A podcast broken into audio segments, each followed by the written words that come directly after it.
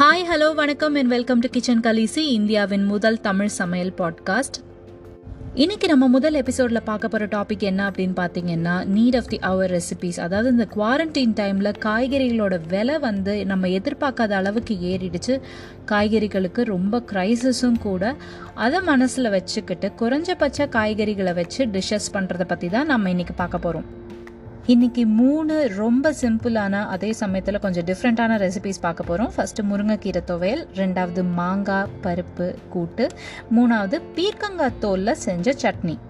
இப்போ முதல்ல முருங்கைக்கீரை துவையல் எப்படி செய்கிறதுன்றத பார்க்கலாம். இதுக்கு நீங்கள் செய்ய வேண்டியது ஒரு கடாயில் ரெண்டு டீஸ்பூன் எண்ணெய் விட்டு ஒரு டேபிள் ஸ்பூன் அளவு உளுந்து நாலு வரமிளகாய் ஒரு சிட்டிகை பெருங்காயம் சேர்த்து மிதமான தீயில வதக்கிக்கோங்க.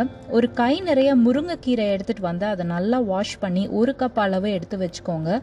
உளுந்து நல்லா பொன்னிறமானதுக்கு அப்புறமா இந்த முருங்கைக்கீரையை சேர்த்து நல்லா வதக்கணும். அது நிறமெல்லாம் மாறி நல்லா சுருண்டு வர நேரத்தில் தேவையான அளவு உப்பும் ஒரு சின்ன கோலி அளவு புளியும் சேர்த்து வதக்கி அதை இறக்கிடுங்க. நல்லா ஆற வச்சு கொஞ்சமாக தண்ணி விட்டு அதை நல்லா ஸ்மூத்தாக அரைச்சிக்கோங்க. இது தோசை அண்ட் சாதம் ரெண்டுத்துக்கும் நல்லாவே பொருந்தி போகும்.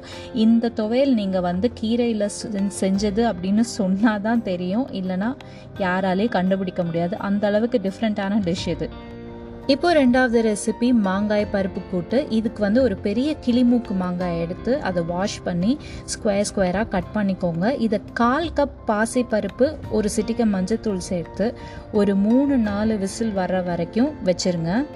விசில் இறங்கினதுக்கு அப்புறமா அந்த பருப்பையும் மாங்காயும் சேர்த்து நல்லா மசிச்சுக்கோங்க. அதோட தேவையான அளவு உப்பு சேர்த்துட்டு ஒரு தாளிக்கிற கரண்டியில் ரெண்டு ஸ்பூன் எண்ணெய் கொஞ்சம் கடுகு கருவேப்பிலை ஒரு நறுக்குன பச்சை மிளகா போட்டு தாளித்து கூட்டில் சேர்த்துருங்க. இது ரொம்ப டேங்கியாக கொஞ்சம் டிஃப்ரெண்ட்டாக இருக்கும். அதாவது சவ் சவ் புடலங்காய் இந்த மாதிரி காய்கறிகளில் மட்டுமே கூட்டு செஞ்சவங்களுக்கு இந்த மாங்காய் கூட்டு ரொம்பவே டிஃப்ரெண்ட்டாக இருக்கும். கடைசியாக நம்ம பார்க்கக்கூடிய ரெசிபி பீர்க்கங்காய் தோல் சட்னி.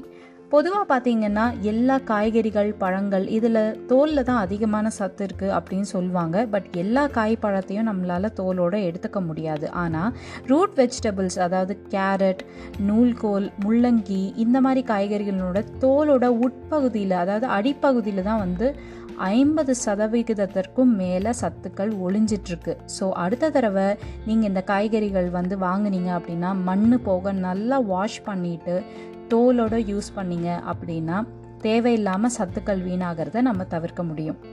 ஓகே இப்போ பீர்க்கங்காய் தோல் சட்னி எப்படி பண்ணுறதுன்னு பார்க்கலாம். நல்ல பிஞ்சு பீர்க்கங்காயோட தோல் எடுத்துக்கோங்க. அதை பொடி பொடியாக நறுக்கிட்டு ஒரு கப் அளவு அளந்து எடுத்துக்கோங்க.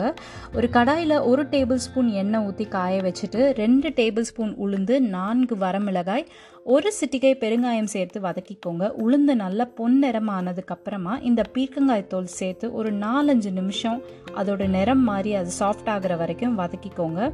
இறக்கறதுக்கு முன்னாடி தேவையான அளவு உப்பு ஒரு சின்ன கோலி குண்ட அளவு புளி ஒரு மூணு டேபிள் ஸ்பூன் அளவு தேங்காய் பூ சேர்த்து கலந்து இறக்கி ஆற வச்சு அரைச்சிருங்க. அதுக்கப்புறமா ஒரு டீஸ்பூன் எண்ணெயில் கொஞ்சம் கடுகு கருவேப்பிலை தாளித்து சட்னியில் கலந்துருங்க. இது ரொம்ப நியூட்ரிஷியஸான ஹைலி ஃபைபரஸ் சட்னி.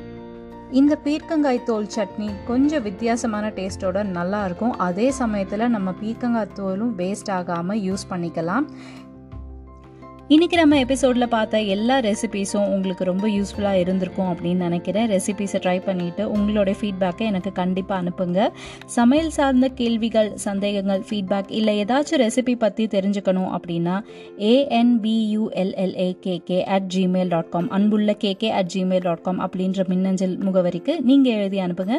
மீண்டும் இன்னொரு இன்ட்ரெஸ்டிங்கான டாபிக் இன்ட்ரெஸ்டிங்கான ரெசிபீஸோட உங்களை நான் திரும்பவும் மீட் பண்ணுறேன் அது வரைக்கும் சேஃபாக இருங்க. Thank you so much for listening to kitchen Khaleesi நன்றி கூறி விடைபெறுவது உங்கள் அகிலா விமல்.